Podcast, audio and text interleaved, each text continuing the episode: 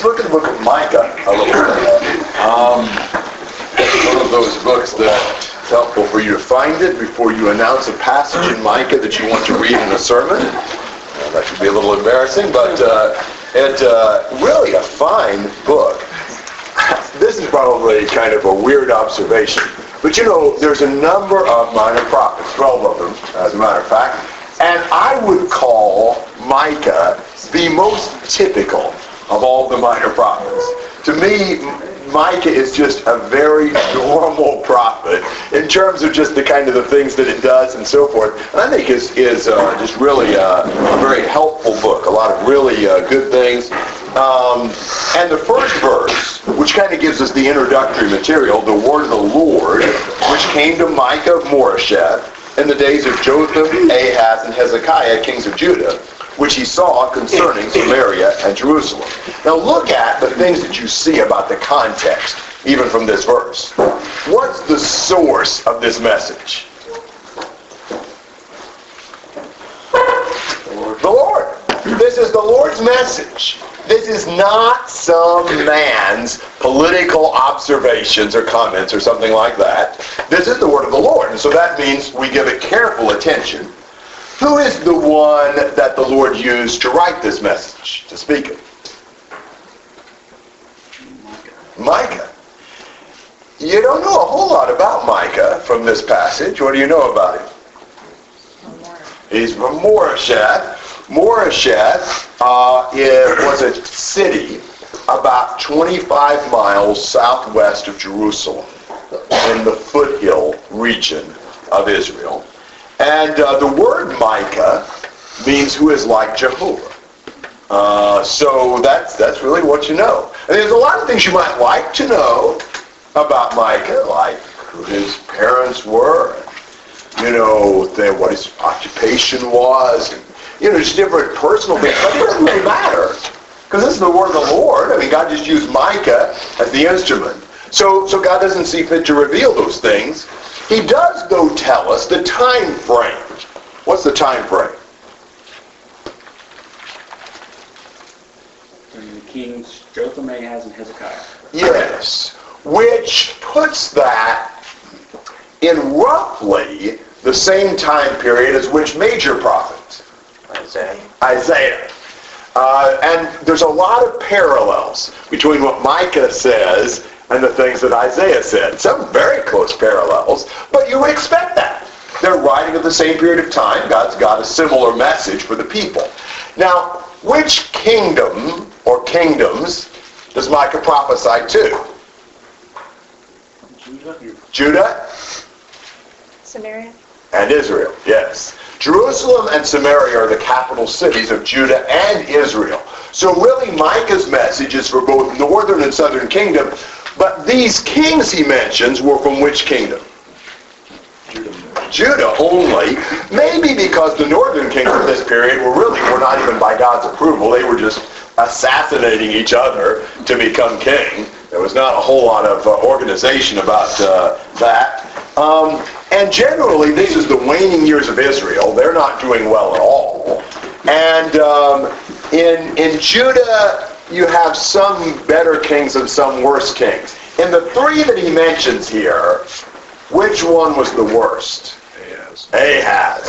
And that this seems to have been more, you know, Ahaz as being the middle one, probably more written during Ahaz's reign, where there's a lot of corruption. You definitely see that reflected in the book.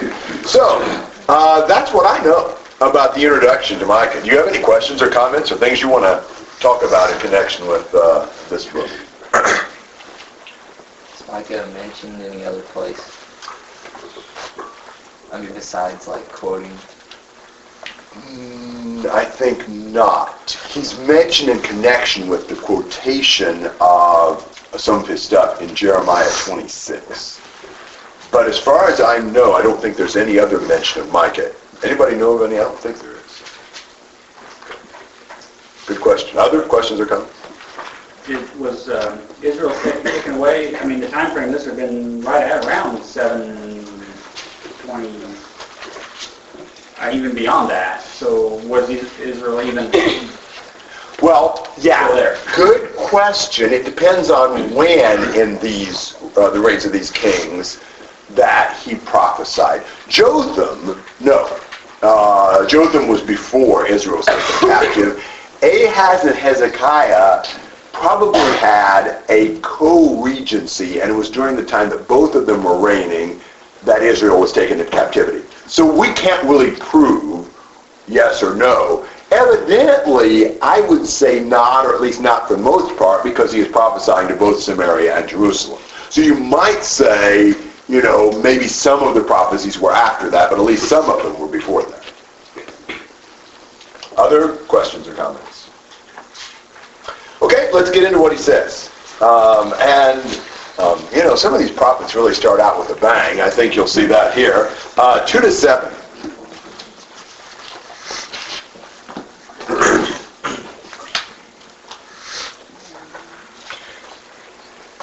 Hear all you peoples, listen, O earth, and all that is in it.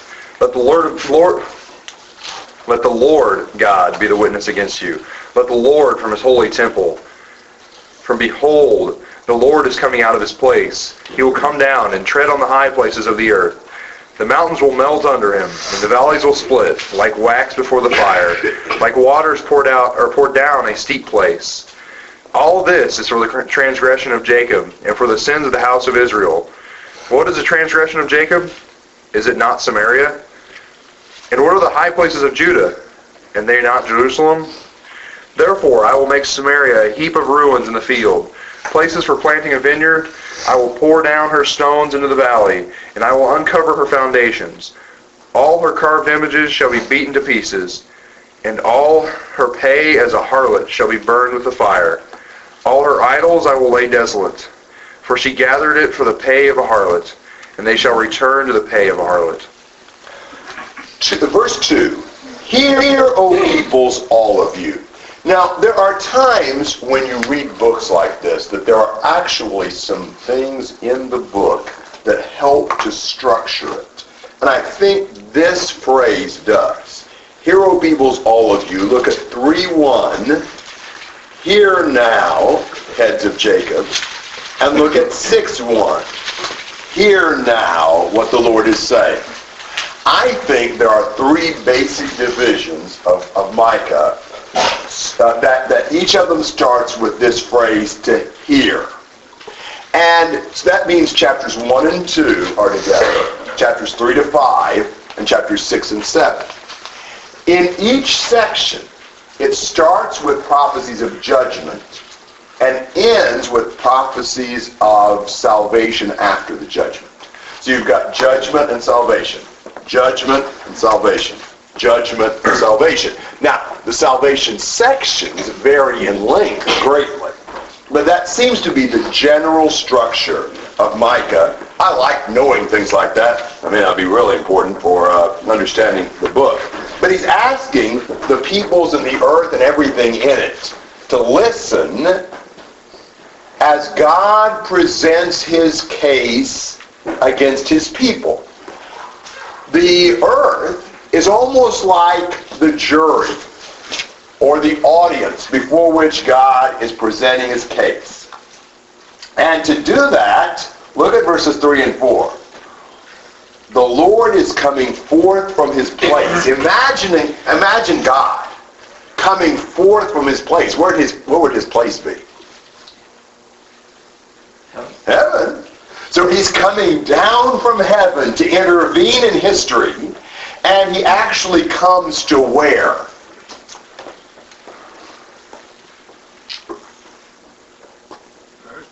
To the, what part of the earth? The mountains. The mountains. Now, would we have to come down to step on top of the mountains? We'd have to go up, but God's way above. So he comes down and he treads on the mountains and what happens? They melt. They melt. He must have really uh, hot feet. I mean, that's just really a powerful image. They, they melt like wax before a fire.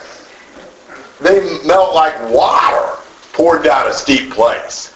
I mean, God's so powerful that when he comes to intervene in the world, the whole face of the planet is changed. Nothing can endure the wrath of God, not even the most solid features that the earth has. It's just an image of how the Lord, when he comes to judge, I mean, he devastates everything. So he comes down, the mountains melt, the valleys split open. Well, why is all this happening? This is this is a very uh, powerful beginning to Micah. What caused this? Sin. This is God's response to sin, and it, you know, the the Israelites would not be surprised at the fact that God would come down to punish sins. In fact, they wanted him to. Except the sins he was punishing this time were whose? Theirs. Theirs, yes. You know, sometimes we're like the Israelites. We want God to come down and judge the world. I mean, all my, you know, I've got all kinds of uh, neighbors and there's just wicked people all around and, and, and we want God to judge them. Well, I wonder if God ever looks at us and says, yeah, I'm going to come down and judge all right. And you may be the, uh, the, the focus of that. This would have been quite a shock to the Israelites. It's for the, the sins and the rebellion of his people.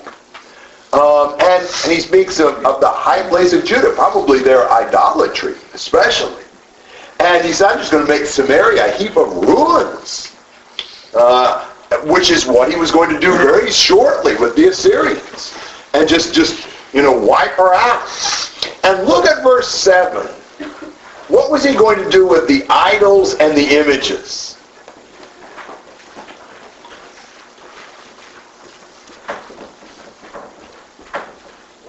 It's going to be burned with fire and laid desolate. Exactly. Now, think about what the Israelites were supposed to have done when they entered the land of Canaan to conquer it back in the book of Deuteronomy chapter 7 as God gives them instructions. In Deuteronomy 7:25 the graven images of their God you are to burn with fire. In Deuteronomy 9:21 uh, they, they were to take the calf, uh, they, they did, uh, and burned it with fire and crushed it. And in 12.3, he says, you shall tear down their altars, smash their sacred pillars, burn their Asherim with fire. What God said when they came into the land, destroy, burn, wipe out the idols and the images. Guess what?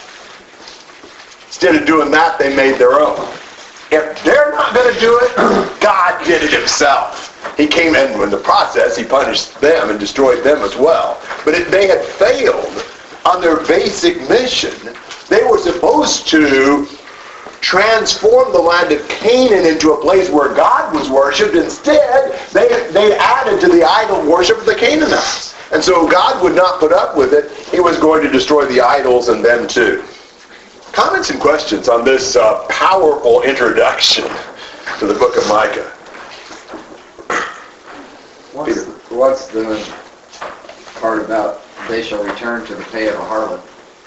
Yes. I think he's talking about to the Assyrians. That the Assyrians, you know, they used it for immoral purposes, and so all their stuff was going to go to an immoral nation, the Assyrians, that were coming and destroying.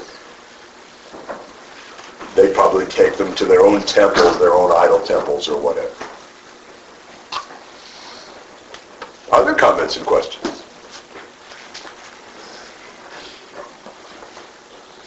All right. Now, the next section is going to sound um, not very exciting to us. It will be eventually, I hope.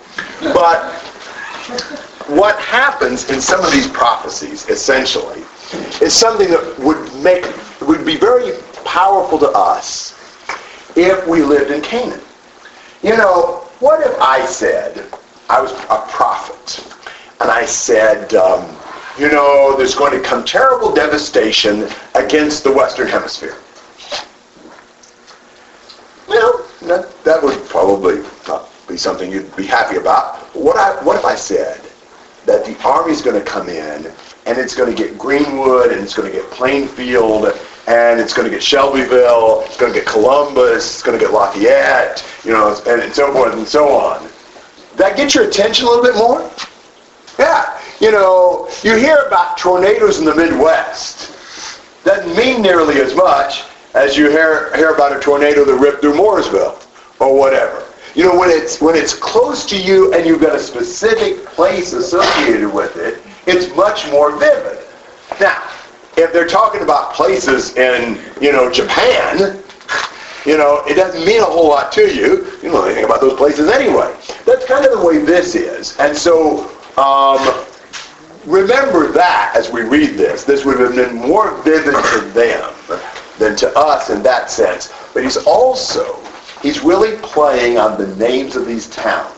Almost all the towns he's going to mention here were, I think, in about a nine-mile radius of his hometown, at least the ones we can identify. And in almost all of them, he does a pun. Puns don't translate very well from one language to another, but we'll kind of work on those a little bit. So, would somebody read 8 to 16? Therefore I will wail and howl, I will go stripped and naked, I will make a wailing like dragons, and mourning as the owls. For her wound is incurable, for it is come unto Judah, he is come unto the gate of my people, even to Jerusalem. Declare, declare ye not at Gath, weep ye not at all. In the house of Aphrah, roll thyself in, in the dust. Pass ye away, thou inhabitant of Saphir, having the shame naked, having thy shame naked, the inhabitant of Zan, Zanan, come not forth into the morning of Bethezel. He shall re- receive you of his standing. For the inhabitant of Maroth waited carefully for good, but evil came down on the Lord, came down from the Lord unto the gate of Jerusalem. Thou inhabitant of Lachish, bind the chariot and the swift beast. She is the beginning of the sin to the daughter of Zion. For the transgressions of Israel were found in thee. Therefore thou shalt give presents to Moresh, Moresheth Gath. The houses of Achiz, Achzib, shall be a lie unto the kings of Israel. Yet will I bring an heir unto thee, O uh, inhabitant of Mareshah. He shall come unto Adullam, the glory of Israel. Make thee bald and pull thee for thy delicate children. Enlarge thy baldness as an eagle, for they are gone into captivity from thee. Okay. In 8, what does he say to do?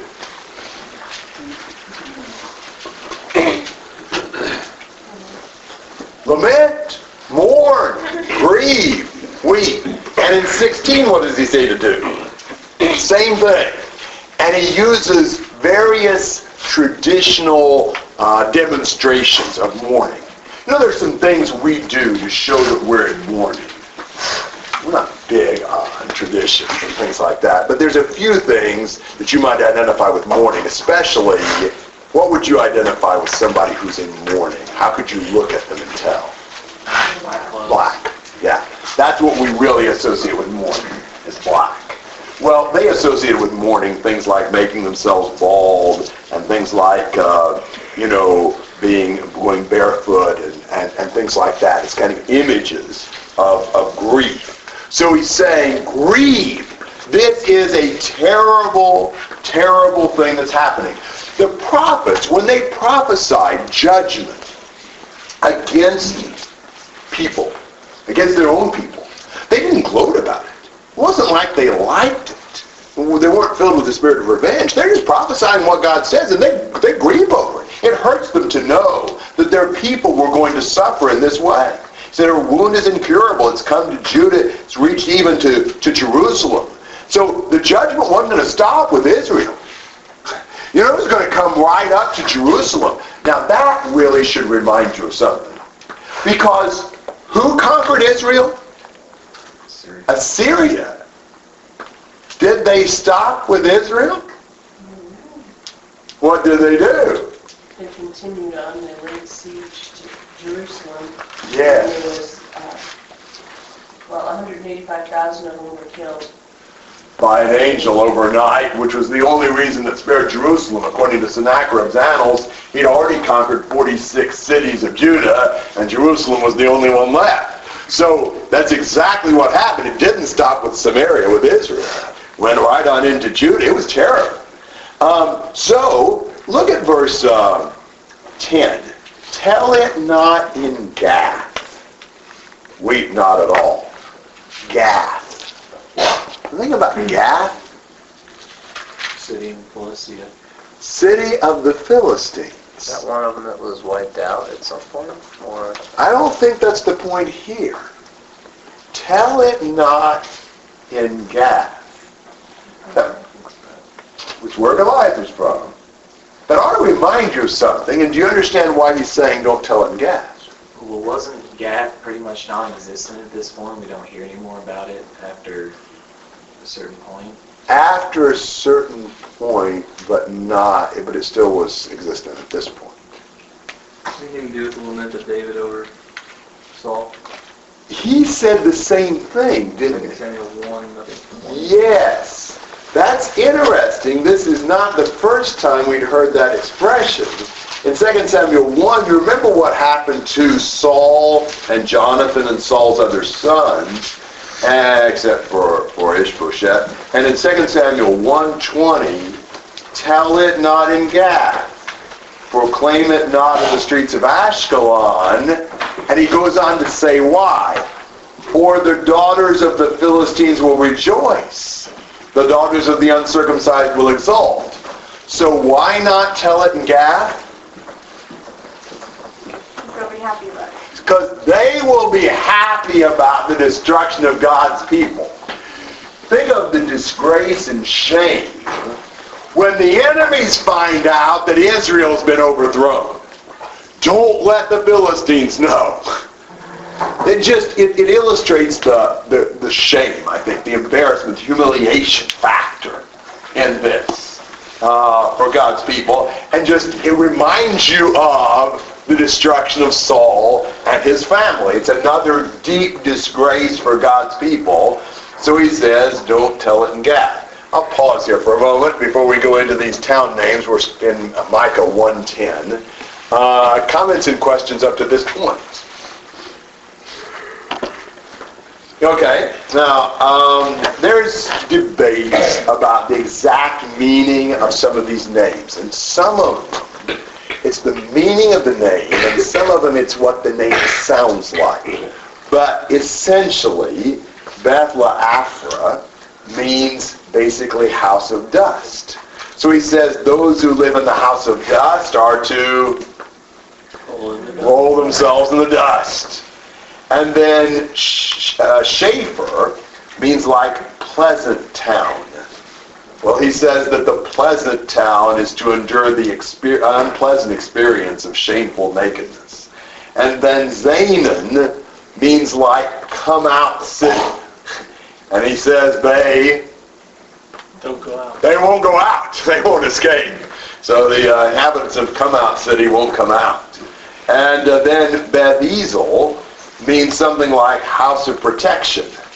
And what's he going to do to Beth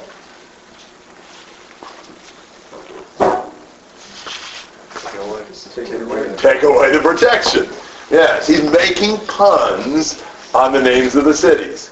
The word, the, the city Mara means something like bitter town, and they're going to experience a bitter judgment, a calamity that's come down from the Lord. And uh, then he mentions it comes to the gate of Jerusalem. That goes right back to what we were saying. The Assyrian army got right to the gate of Jerusalem. Remember how the, the Assyrian officials, the Rabshakeh and so forth, threatened the people right there in Jerusalem's gate. Said they better just surrender. They knew what was good for them.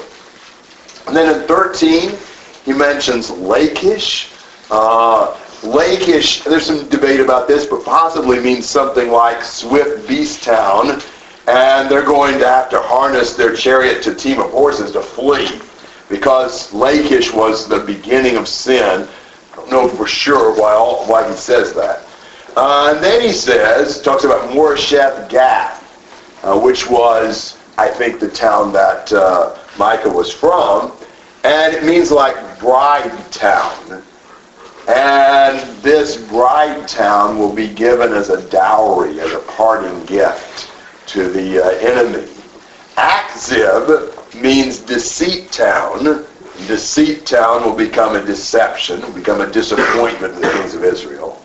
And then in 15, you've got Mareshah, which sounds something like possession city, but they'll be taken possession of. And uh, what does he say would finally happen to the glory of Israel? Where will it go? Now, what do you remember about Adullam? That's a place that ought to ring a bell. Does it? Yes, the cave where David fled from Saul and dwelt in. If I'm not mistaken, I think that's along about uh, 1 Samuel 22 or somewhere like that. But uh, that's interesting. I mean, it's just the idea of fleeing into a cave to try to escape.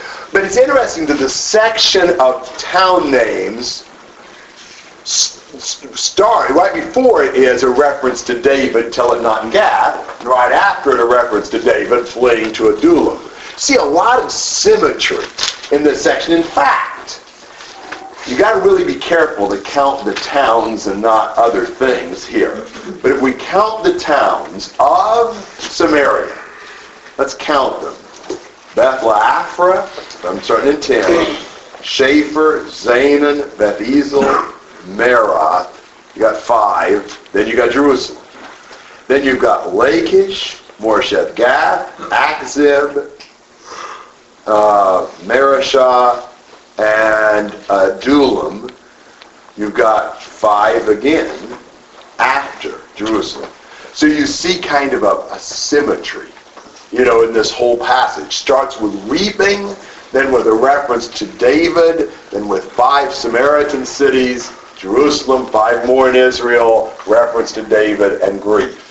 Uh, so uh, it's it's just it's just making this very vivid and graphic for them, the destruction that's coming.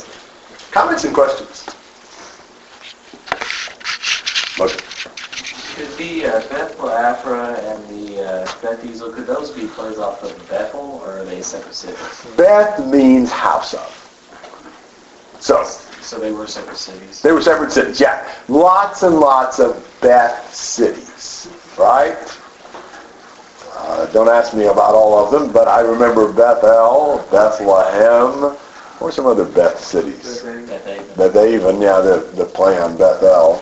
Seems like there are probably some others, but Beth means house of, so that's that's why that's a compound. We'd have we'd have lots of um, you know Minneapolis and Indianapolis and Annapolis and so forth because polis in Latin is city, something like that. You know, so we do that kind of stuff too. Other questions and comments on this section? Okay. All right. Chapter 2.